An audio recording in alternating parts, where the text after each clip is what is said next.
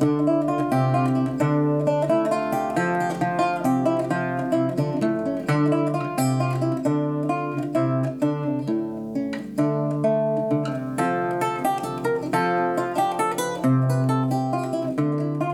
I'm Peter Adamson, and you're listening to the History of Philosophy podcast, brought to you with the support of the Philosophy Department at King's College London and the LMU in Munich, online at historyofphilosophy.net. Today's episode One to Rule Them All, Jean Bodin. When I was growing up, we had it drummed into us in civics class that the key to the American political system is the separation of powers. The executive, legislative, and judiciary branches have different spheres of competence and can also check the power of the other spheres, as when the president nominates Supreme Court justices and Congress gets to approve or reject these nominations. Back in high school, this was presented to us as a perfectly balanced and calibrated scheme. There was no talk of, say, FDR threatening to pack the Supreme Court to get it to stop thwarting his agenda. Nor did we learn that Congress might just refuse to consider Supreme Court nominations from a president with little more justification than, you can't make us, so there.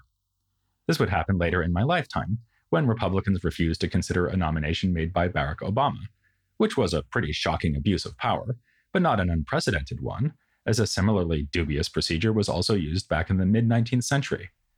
American history has always shown how difficult it is to maintain a stable separation of powers, as each branch constantly works to tip the balance in its favor. Jean Bodin would have said that it is more than difficult in practical terms, it's conceptually impossible. Sovereignty cannot be divided because there must be an answer to the question whose commands are final.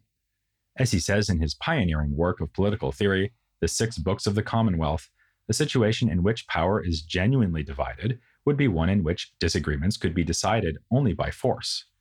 Power can be delegated by the sovereign authority, but it remains vested in that authority and is exercised in the sovereign's name. Now, this sovereign doesn't necessarily need to be a single person. It could be the people as a whole, as in a democracy, or the class of the nobility, as in an aristocracy. Bodin acknowledges the possibility of these forms of constitution, but argues that the best form is a monarchy, in which the single power of the sovereign is held by a single man. And it should indeed be a man. Bodin approves of the French Salic law that excludes women from the line of succession and thinks that, along with a rule of hereditary inheritance of the throne, this will best serve the goal of political stability.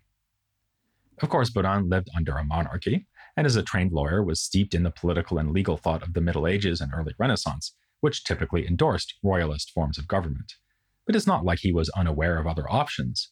He was also a historian who knew that aristocracy and democracy were not just theoretical possibilities, but states that had existed in other places and times. Furthermore, he understood that his own concept of unified and absolute sovereignty was a controversial one. At this very time, as we just saw in the previous episode, Calvinist political treatises were pushing the idea that the ruler serves at the pleasure of the citizens who elected him, while less radical thinkers like Seyssel had placed constraints on the authority of the king. Unlike all these authors, the Bodin of the six books of the Commonwealth was, in the words of Quentin Skinner, a virtually unyielding defender of absolutism who saw a strong monarchy as the only means for restoring political unity and peace. I refer to the Bodin of that work in particular because in an earlier treatise called Method for the Easy Comprehension of History from 1566, Bodin had himself adopted a less absolutist position. This work, which has been described as a handbook of advice to students on how to read historians with profit, envisioned the best constitution as a monarchy with checks on its power, along the lines proposed by Seyssel. It also rooted the ruler's sovereignty in an exchange of oaths, mechanism emphasized by Huguenot authors like Hotman. There are two complementary ways to explain why Bodin moved towards a more absolutist position in his six books. The first is straightforward. It was published in 1576, just a few years after the St. Bartholomew's Day massacre, and thus in the midst of a particularly chaotic time of religious and military conflict in France. Hence, Skinner's remark that Bodin was motivated by the goal of restoring unity and peace. The second explanation is rooted ultimately in Bodin's humanism. After being educated in the Carmelite order as a youngster, Bodin was sent to Paris, where he gained facility in both scholastic and humanist intellectual methods. His first work was an edition and translation of a fairly obscure Greek work on hunting, a good choice to show off his mastery of classical languages and a topic that would appeal to readers among the nobility. He then focused on legal and historical studies, which gave him a basis for both his method of history and the six books. Like other humanists of the era, he came to appreciate the wide variation in law and politics across times and cultures.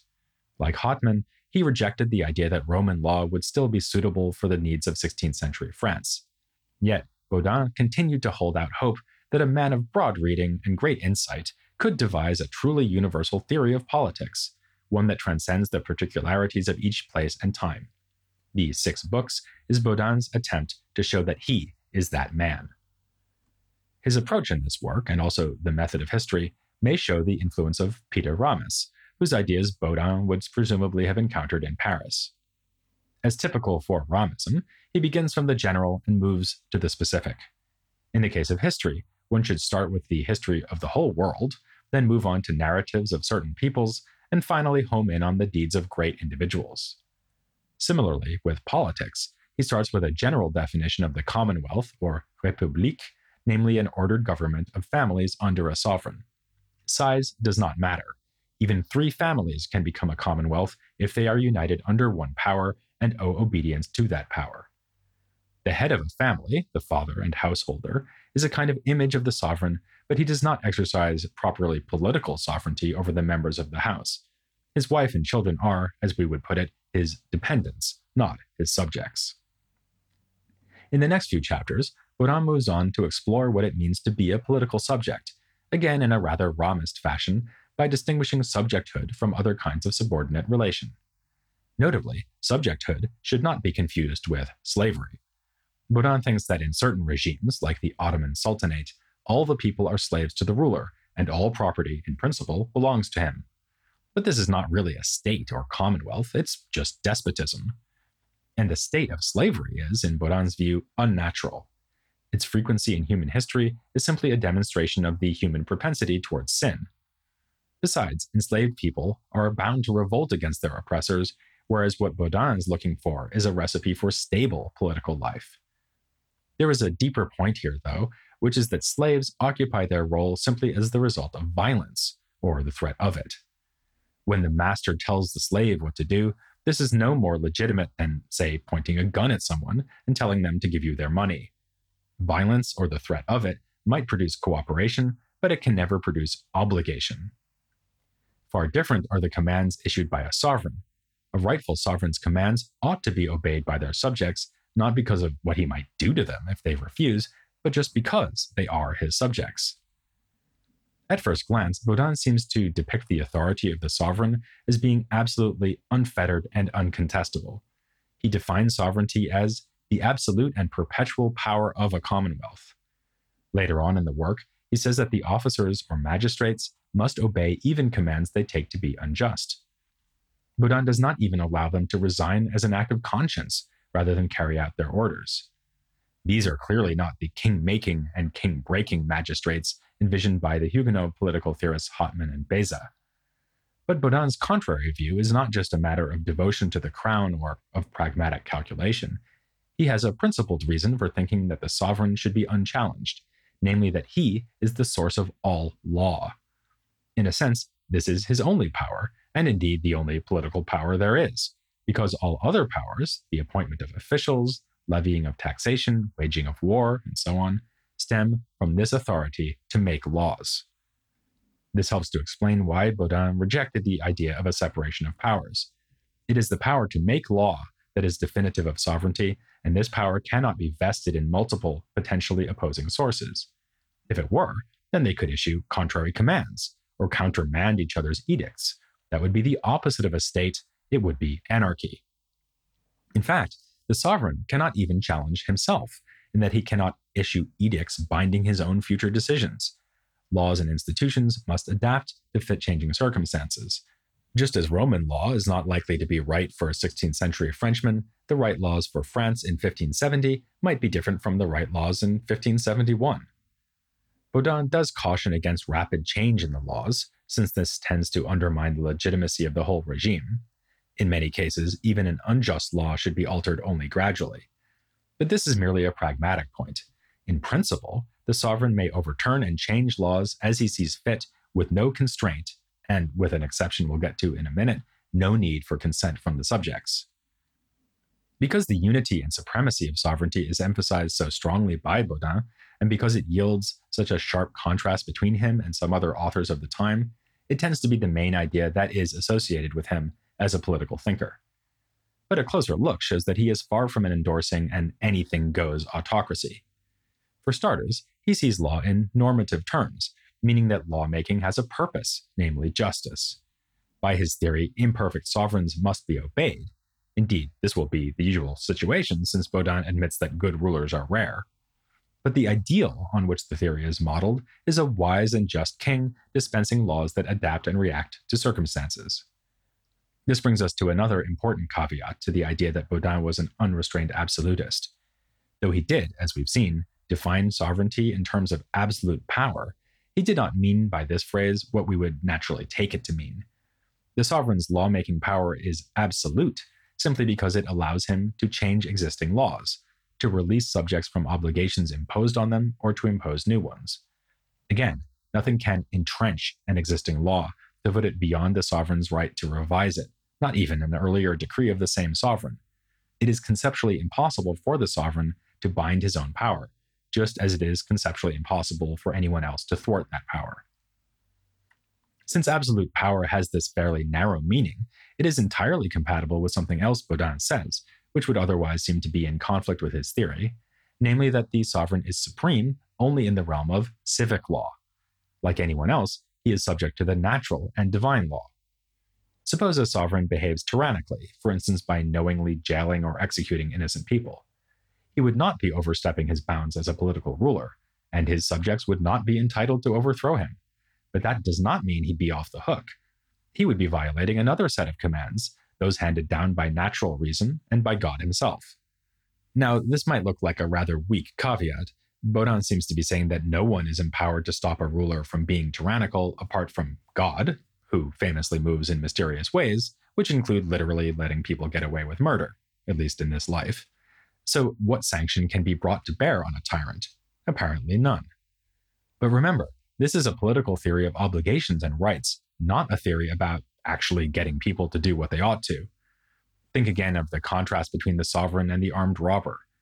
As a purely practical matter, you can more easily ignore the sovereign's commands than those of the robber who is presently shoving a gun in your face, but that doesn't mean that the robber has any standing to tell you what to do. Similarly, the sovereign ruler is obligated to follow the natural law, regardless whether he actually does so. In this respect, Bodin is actually putting greater restraints on his sovereign than some political thinkers would. Notably, Machiavelli held that according to the reason of state, a ruler might need to do all sorts of immoral things in order to be effective, and if so, then he should go right ahead. Bodin forcefully rejects this. His sovereign is the highest power in political terms, but subject to higher powers in matters of morality and religion. Any lingering suspicion that these constraints are empty ones should be banished by turning to Bodin's discussion of taxation. We would probably think of this as a paradigm case of a purely political issue, well within the realm of civic law, where whatever the sovereign says goes. But Bodin sees the sanctity of private property as part of the natural law. This means that the sovereign has an obligation to respect the property of his subjects, and even that the consent of the subjects needs to be secured to impose taxes upon them, or to confiscate wealth in any other way. Bodin stood up for this principle at a meeting of the Estates General held in Blois in 1576, arguing that the king had no right to alienate property belonging to the nation by selling it off to raise money. This soured his relation with the sitting monarch, an ironic outcome for this famous proponent of absolute monarchy, but at least it allowed him to respond to criticisms that he was allowing unrestrained authority to the sovereign. When an edition of his six books appeared in Geneva, adding a list of complaints about his teachings, he was able to point to his stand at the Estates General as proof that his absolutism was not quite so absolute as it seemed. The natural law imposes another important constraint on the sovereign, which is that he must abide by any contracts he makes with his subjects. This is a tricky point, since Bodin has been telling us repeatedly that everything is subject to the sovereign's will, and that not even he can bind his future commands by making promises in the here and now.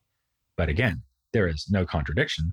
We just need to bear in mind the difference between a law and a contract. A law is binding in only one direction. The sovereign commands, and the subject has the obligation to obey.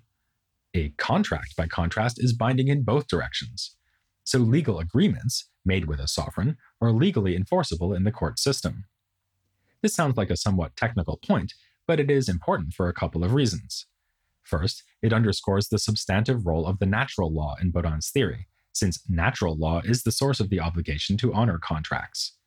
Second, it gets us to the heart of his disagreement with the Huguenot political theorists. Hotman and Beza saw the relationship between the ruler and subject as obligating on both sides. The subjects put the ruler in charge with a view to achieving safety, peace, and so on, and obey him as their part of this deal. If the ruler fails to live up to his side of the bargain, they, or rather the appropriate magistrates, can get rid of him. For Bodin, this is an amateurish mistake. These writers have confused laws with contracts. Lawmaking sovereign authority is a one way street, and it involves no obligations on the sovereign's side. Bodin is not then a social contract theorist, though he does think that sovereignty can be established when a people consents to hand power to a single authority. He also thinks it can happen the good old fashioned way, through force, as by a violent conquest. In particular, he thinks that the monarchy of France was established through force, not by consent. So that's another point of disagreement with Huguenot authors like Hotman. But there was at least one thing they did agree on, a topic we've been following over the last few episodes religious tolerance. Bodin's own religious convictions are a matter of controversy. Never mind Protestantism and Catholicism, he was suspected of harboring sympathy for Judaism, but he was in favor of France's remaining Catholic. The main goal, in his view, was yet again stability. So avoiding factionalism was the main priority, so long as everyone was willing to sign up to monotheistic religion. A unified state religion commanding the allegiance of the whole people would be ideal, but if this was practically unattainable, pluralism would be preferable to open dissent and conflict. Thus, Bodin argues that the sovereign should allow freedom in private worship and avoid coercion in matters of religion. Indeed, the sovereign should seek to remain neutral, above the fray of religious disputation. As one scholar has put it, by not demanding control over religious beliefs, the sovereign demonstrates a commitment to all simultaneously. Bodin even wrote a work that dramatizes the possibility of unity across religious divides, a so called colloquium consisting of a dialogue between seven speakers of different faiths. Actually, one of them is not a religious figure, but a natural philosopher. Since they can all agree on the precepts of the natural law and on a kind of generic monotheism, they find that there is far more harmony than discord between them. While these ideas about religious tolerance are by now pretty familiar to us, Bodin's general theory of sovereignty is genuinely groundbreaking. Which is not to say that he was right, of course. There is a seductive appeal to his idea that sovereignty must in the end rest with a single authority. The buck has to stop somewhere. But as the political structure of the United States and many other countries shows, the power to make and remake laws is not the only power wielded by states. You can separate the function of making laws from the function of enforcing them, for example. Also, in a representative democracy, it is possible for the people to be both sovereign and subject, which Bodin thought to be absurd. Still, by raising this issue in such stark terms, Bodin laid the seeds for the development of just such ideas. Another important achievement was that, for the first time, he defined citizenship in terms of being subject to a certain political authority. We would now find this natural, but before Bodin and going all the way back to Aristotle, citizens had been understood to be those who are actively participating in political life. This meant that disenfranchised people like slaves, women, and children were by definition not citizens, whereas on Bodin's account, anyone living under a regime and owing it allegiance could be considered a citizen. It was actually Bodin's absolutist approach to sovereignty that allowed him to make this breakthrough. For him, all authority lies ultimately with the sovereign, which means that everyone else is on a par in being a subject, whether they are noble or common, free or slave, male or female, adult or child. While the full implications of Bodin's ideas would not be clear for quite some time, he did have a great impact on his contemporaries and immediate successors. His ideas about the unity of sovereignty were widely accepted, and by a diverse range of thinkers, like the Ramist political theorist Johannes Althusius and the encyclopedist Bartholomeus Keckermann. A witness said in the 1580s that at Cambridge University, students would often be found in their rooms poring over the pages of Bodin's six books on the Republic. All of which is even more impressive when you consider that political theory was only one of Bodin's many interests. He was a classic example of a humanist polymath, who, as we've seen, wrote on law and history and also on natural philosophy and economics. His ideas on the latter topic were formulated in response to Jehan Malestroit, who had pointed to a couple of apparent paradoxes concerning the phenomenon of inflation. This was a phenomenon that became increasingly evident across the 16th century, as prices went up fourfold in Spain and tripled in France. But Malestroit argued that, in a sense, people were paying the same, even as goods seemed to cost more.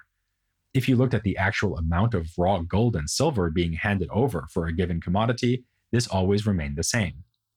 Prices were increasing, but only because of the debasement of coins by the state, which meant that the coins were worth less all the time. A cow that cost one silver coin in 1500 might cost two silver coins in 1550, but that's just because the 1550 coin had half as much precious metal in it. So, actually, argued Malestroit, prices were remaining constant. This preserved the intuitive idea that the cow is really worth a certain weight of silver and retains that same value over time. Bodin denied this intuition. He agreed that debasement of coinage is a cause of inflation, and in fact the only cause that a government can actually control, but it is not the only or even the chief cause of rising prices. He observed that monopolies drive up prices, as do scarcity of goods and runaway spending on luxuries by the rich, in other words, changes in supply and demand. But for him, the most important factor was the amount of gold and silver in supply. The more precious metal is in circulation, the less it is worth, because it too is subject to the law of supply and demand. More supply means lower value, whether we're talking about the supply of cows or gold. Remarkably, Bodin made this observation without yet having appreciated the impact of the influx of gold and silver from Spain's conquests in the Americas. In later writings, though, he did mention this as a driver of inflation. The implication of Bodin's argument is that, unlike sovereignty, economic worth is never absolute. Neither money nor the things you can buy with it have a stable, unchanging value. Rather, everything is subject to market forces. Bodin's independence of mind is shown yet again in a massive treatise he wrote on natural philosophy called The Theatre of All Nature, published in 1596, a full 30 years after his first major work, the aforementioned Method of History. As has been shown in a detailed study by Ann Blair, Bodin approached both projects in the same way. He followed the advice of Erasmus by keeping commonplace books of citations and passages that struck him as he pursued a lifetime of voracious reading.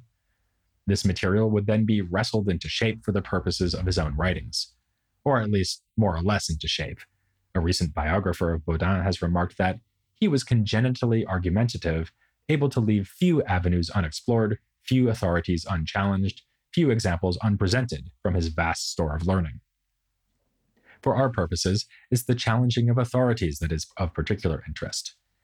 In the theater of nature, Bodin follows the lead of Ramus by constantly questioning the views of Aristotle. He disagrees with him on topics great and small, denying, for instance, that subjects should be analyzed in terms of matter and form, and that all birds have two feet. He's particularly concerned in his discussions of nature to emphasize the wise providence of God, for example, he complains that Aristotle failed to give a single unified account of saltiness in different natural fluids, from seawater to the sweat of animals. As a Christian, Bodin is able to produce triumphantly the true explanation God put salt in everything to preserve it. Bodin liked to appeal to experience to support his own theories, though, as Ann Blair says, what he meant by this was an undifferentiated medieval mix of hearsay, bookish learning, and actual experience. He was no empiricist, and in fact was again critical of Aristotle for basing all science on sense perception. Some phenomena are supernatural in character, and we need to know about them, whether we are talking about divine providence or the malevolent influence of demons. Yes, demons. Bodin wrote a whole work about them, which appeared in 1580. It talks about how witches call on demons to work their magic, provides accounts of witch trials conducted in France during his lifetime, and encourages the use of torture against suspected witches even recommending specific torments as particularly agonizing and hence particularly effective. It may seem disconcerting, even incredible, that the author of a sophisticated and enduringly important work like the six books on the Republic would go in for such cruel and superstitious nonsense. But, as we'll see in a later episode, belief in witchcraft was widespread in this era and integrated with philosophical and scientific theories in surprising ways. Besides, in one respect, the Bodin of the demonology is evidently the same man as the Bodin of the six books. He feared that witches would undermine the order and cohesion of the community, the very results that a well running state should be aiming to establish. Like someone offering debased coins in exchange for a cow, I've sold Bodin a bit short in this episode by touching only lightly on his non political writings. In particular, it would be worth milking his treatise on natural philosophy a bit more. So next time, I'll be speaking to the aforementioned Ann Blair, a leading expert on that work and natural philosophy in this whole period. So join me for, and you already know which joke is coming here, an utterly fascinating conversation with her next time here on The History of Philosophy without any gaps.